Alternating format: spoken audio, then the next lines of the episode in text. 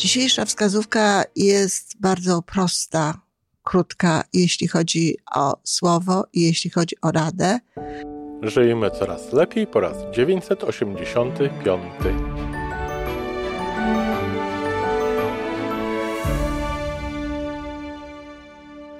Witamy w miejscu, gdzie wiedza i doświadczenie łączą się z pozytywną energią. Nazywam się Iwona Majska-Piołka. Jestem psychologiem transpersonalnym, wspierającym rozwój osobisty i duchowy. A ja nazywam się Tomek Kniat. Nie jestem psychologiem, jestem techniczny, jestem adeptem rozwoju osobistego, bardzo to lubię. Razem tworzymy podcast, właśnie ten, którego słuchanie powoduje, że naprawdę żyje się coraz lepiej. Wiemy to, bo tak nam mówią nasi słuchacze. Zapraszamy do wysłuchania kolejnego odcinka i mamy nadzieję, że nowe głosy dołączą do tych, że warto nas słuchać. Dzień dobry. Kolejna wskazówka z 20, które przygotowałam dla celów wcielenia najlepiej natychmiast swoje życie, po to, aby było ono lepsze. Z tej strony Iwona Majewska-Opiełka, a audycja, której słuchasz, to podcast prowadzony przeze mnie i Tomka Gniata. Żyjmy coraz lepiej. I o to właśnie chodzi. I o to samo chodzi z tymi wskazówkami. Dzisiejsza wskazówka jest bardzo prosta, krótka, jeśli chodzi o słowo i jeśli chodzi o radę, ale naprawdę wcale nie taka łatwa do wprowadzenia, jak mogłoby się wydawać. Chodzi o to, aby nauczyć się stawiać granice w swoim życiu innym ludziom. Och, oczywiście jak zawsze, warto jest zacząć od stawiania granic sobie, bo często również nie potrafimy tego zrobić z bardzo podobnych powodów. Słowem, które kojarzy się z granicami, słowem, które kojarzy się ze stawianiem granic, jest oczywiście słowo nie. Krótkie słowo, które czasami stosuje się pojedynczo i tak, to też jest właściwa forma stawiania granic. Kiedy to w sytuacji na przykład działań jakichś innych osób, czy pytania krótkiego, czy mogę zrobić to albo tamto, czy mogę pani dotknąć, na przykład. Miałam kiedyś takie pytanie. Krótka odpowiedź nie, bez tłumaczenia, bez wchodzenia w powody, jest wystarczająca i jednocześnie bardzo silna. My nie mamy obowiązku tłumaczenia się ludziom, dlaczego stawiamy taką granicę, dlaczego nie chcemy kontynuować takiej czy innej czynności, dlaczego nie chcemy dopuścić do takiej czy, innej czynności.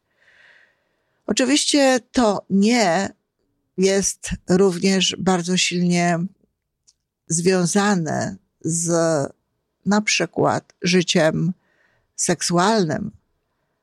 Jakże często, no, zapominamy o tym, czy może właśnie nie korzystamy z takiej możliwości, że istnieje takie słowo że istnieje słowo nie. I nie musimy się godzić również na akty seksualne, nawet wtedy, kiedy dotyczą one osób, z którymi normalnie jesteśmy w wielkiej zażyłości. Nawet jeśli dotyczy to męża czy partnera. I też nie musimy się tłumaczyć, nie musimy dodawać do tego, że boli nas głowa, choć nie boli. Czy używać innego rodzaju tłumaczeń, na przykład, że jestem zmęczona, czy jestem zmęczony. Mamy prawo nie mieć ochoty na coś w danym momencie, na seks także. Są oczywiście takie sytuacje, kiedy to tę granicę stawia się nawet nie używając słowa nie, a jeśli to w połączeniu z innym słowem, na przykład nie chcę kontynuować dalej tej rozmowy, czy nie chcę kontynuować tej znajomości, nie mam ochoty iść tu czy tam. Nie będę obecna w takim czy innym miejscu. Nie pójdę na takie czy inne proponowane spotkanie. I wtedy oczywiście to słowo jest słowem posiłkowym, słowem pomagającym i mniej silnym niż w takich krótkich odpowiedziach nie, ale cel jest ten sam. Dlaczego warto jest stawiać granice i w jaki sposób wpływa to na nasze lepsze życie? No, wydawałoby się to oczywiste, a jednak niekoniecznie. Nawet niedawno miałam przemiłą, uroczą kobietę, która przez kilka miesięcy wysłuchiwała różnego rodzaju negatywnych komunikatów i od komunikatów, opowieści od swojej znajomej i nie potrafiła jej powiedzieć, że nie chce tego słuchać. Bardzo często tak jest, prawda? Ludzie mówią nam rzeczy, które są nieprzyjemne, które są nawet szkodzące tak naprawdę naszej podświadomości, nie jej samej, ale temu, co ona potem robi z naszym życiem. Opowiadają o swoich trudnych sytuacjach, prawdziwych bądź nieprawdziwych, postrzeganych w ich wyobraźni. E, narzekają, zwracają naszą uwagę na bolączki wszelkiego typu istniejące w naszym środowisku. I to wszystko oczywiście wchodzi nam w podświadomość i osłabia naszą energię, osłabia nasze siły witalne, osłabia naszą chęć do życia bardzo często. A przecież nie musimy tego słuchać. Przecież możemy poprosić o to, aby ta osoba nie raczyła nas tego rodzaju informacjami. To czasem są znowu bliskie osoby i wydaje nam się, że to zrobi im przykrość, że poczują się w ten sposób niedobrze.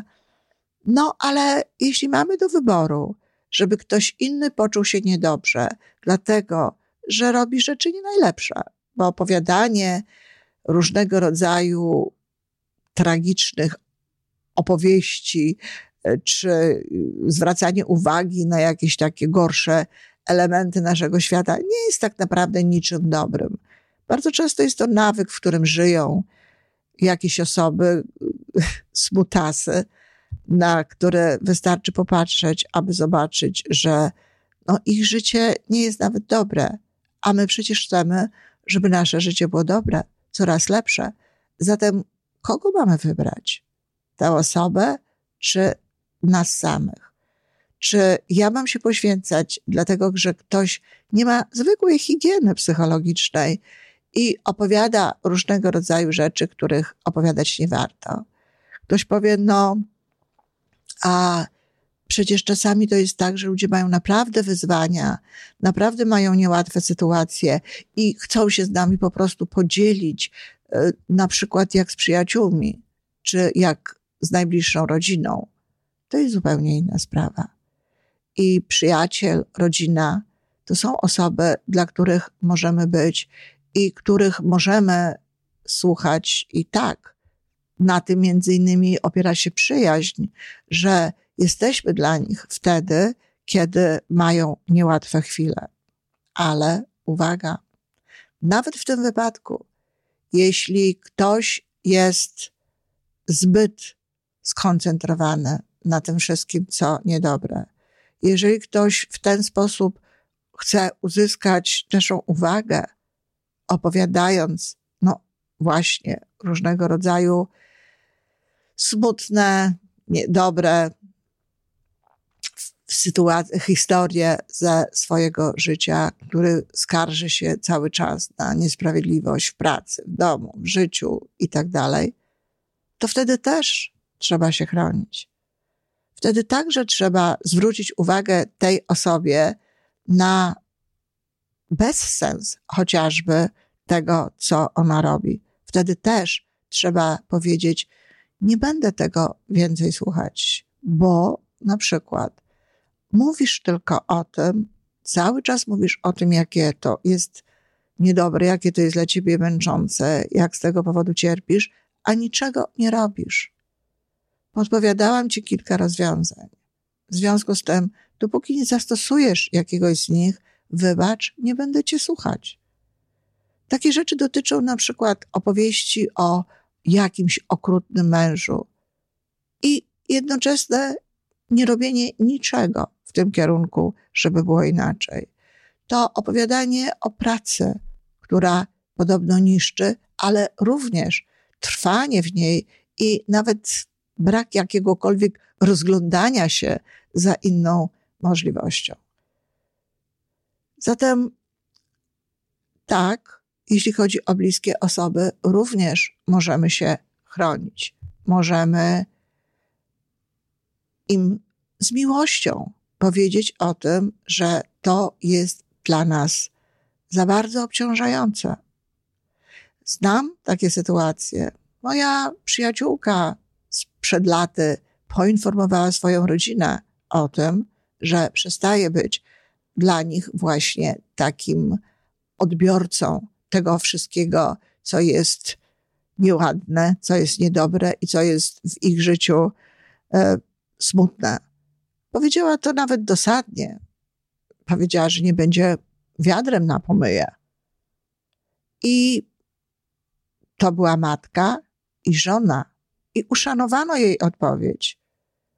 W dalszej rozmowie no, wypracowali taką zasadę, że jeśli ktoś z nich ma wyzwania, problemy i tak dalej, to może warto, aby myślał o tym, że mówiąc jej to również ją bardzo obciąża i dlatego stosował przynajmniej pewnego rodzaju ochronne sposoby. Używał języka lepszego, może wyszedł z jakimś sposobem rozwiązania tego. Znowu powtarzam, to nie dotyczy rzeczy takich, gdzie oczywiście, że jesteśmy dla drugiej osoby, oczywiście, że ją przytulamy, oczywiście, że płaczemy z nią, ale takiego właśnie codziennego utyskiwania na wszelkiego rodzaju niedogodności życia i skupiania swojej własnej uwagi, a przy okazji również naszej, na tym, na czym tak naprawdę skupiać się nie warto. A zatem tak, można. Ostatnio słyszałam od jednej z, z bardzo znanych i lubianych mistyczek, tak można powiedzieć, w Polsce, że przestała spotykać się na indywidualnych konsultacjach, ponieważ bardzo ją to obciąża. Prowadzi grupowe spotkania, prowadzi kursy online, prowadzi w ogóle e, od czasu do czasu kursy, takie również w rzeczywistości, w realu, jak to się mówi, ale zrezygnowała ze spotkań jeden na jeden. Można to zrozumieć. Szczególnie można to zrozumieć wtedy, kiedy ludzie nie wiedzą, w jaki sposób oczyszczać się od tego, co usłyszą od innych. Jeśli chodzi o słuchanie innych ludzi, jeśli chodzi o w ogóle sprawy przykre tego świata, których niekoniecznie chcemy uczestniczyć, to warto tu wspomnieć i wspominam, że wraz z rozwojem duchowym, tak naprawdę to rozumienie e, i współczucie jest dla nas mniej obciążające niż wtedy, kiedy zaczynamy dopiero taką drogę rozwojową, albo kiedy w ogóle na niej nie jesteśmy. Dziwne, prawda?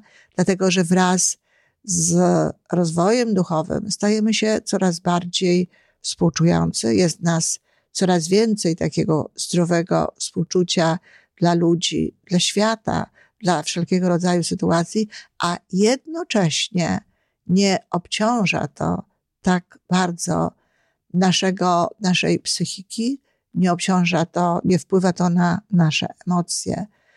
To wynika z innego rozumienia, jakby obrazu świata, z innego oglądu.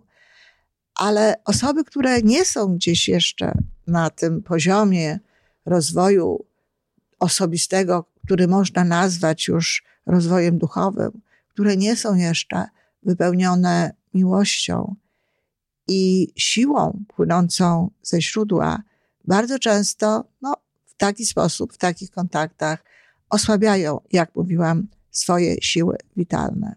A zatem warto jest stawiać granice innym ludziom i warto jest granice stawiać sobie, na ile jestem gotowa wchodzić w czyjeś życie, pomagać, robić za kogoś różnego rodzaju rzeczy, być dla tej osoby. Bo przecież tak naprawdę, kiedy stawiamy rzekomo granice innym ludziom, no to przede wszystkim stawiamy tę granicę sobie. To my decydujemy o tym, jak daleko chcemy posunąć się w danych działaniach, w, danych, w danym zachowaniu. I żeby była jasność, to nie jest tak, że my zawsze mamy się chronić, że my zawsze mamy mówić nie, czy bardzo często w ogóle mamy być, jak to niektórzy mówią, asertywni. Tu chodzi o ochronę siebie i wybieranie siebie wtedy, kiedy faktycznie jest to dla nas za ciężkie.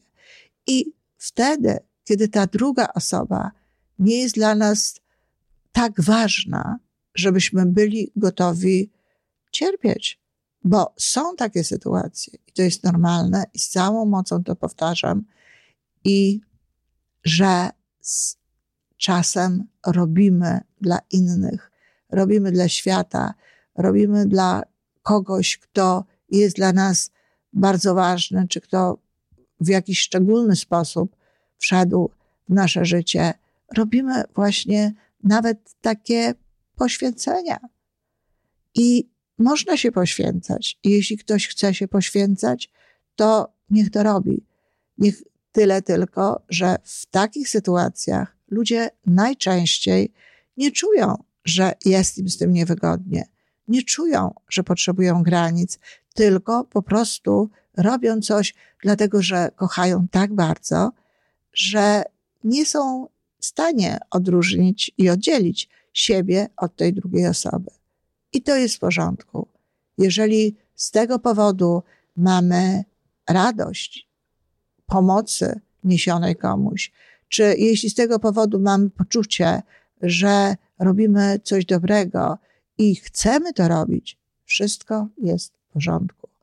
Kiedy namawiam do tego, by nauczyć się stawiać granice i aby mówić nie, namawiam do takich sytuacji, w których wiemy, że nie będziemy się czuć najlepiej, w których wiemy, że nawet będziemy mogły, bo częściej dotyczy to kobiet, choć słyszę również od mężczyzn, że nie potrafią tej granicy postawić, że będziemy sobie potem, no, nawet zarzucały, że znowu nie postawiłyśmy granicy, że znowu poszłyśmy za, za daleko, że znowu ktoś wykorzystał naszą słabość.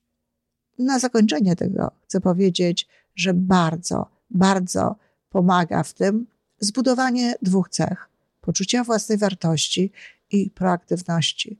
Obie te cechy pozwalają, że te granice łatwiej nam się stawia. No o tym, jak się buduje te cechy, to już znajdziecie informacje w innych audycjach, kochani. Dziękuję. Do usłyszenia. To wszystko na dzisiaj. Jeżeli podoba Ci się nasza audycja, daj jakiś znak nam i światu. Daj lajka, zrób subskrypcję, napisz komentarz, powiedz o nas innym. Z góry dziękujemy. Razem możemy więcej. Do usłyszenia.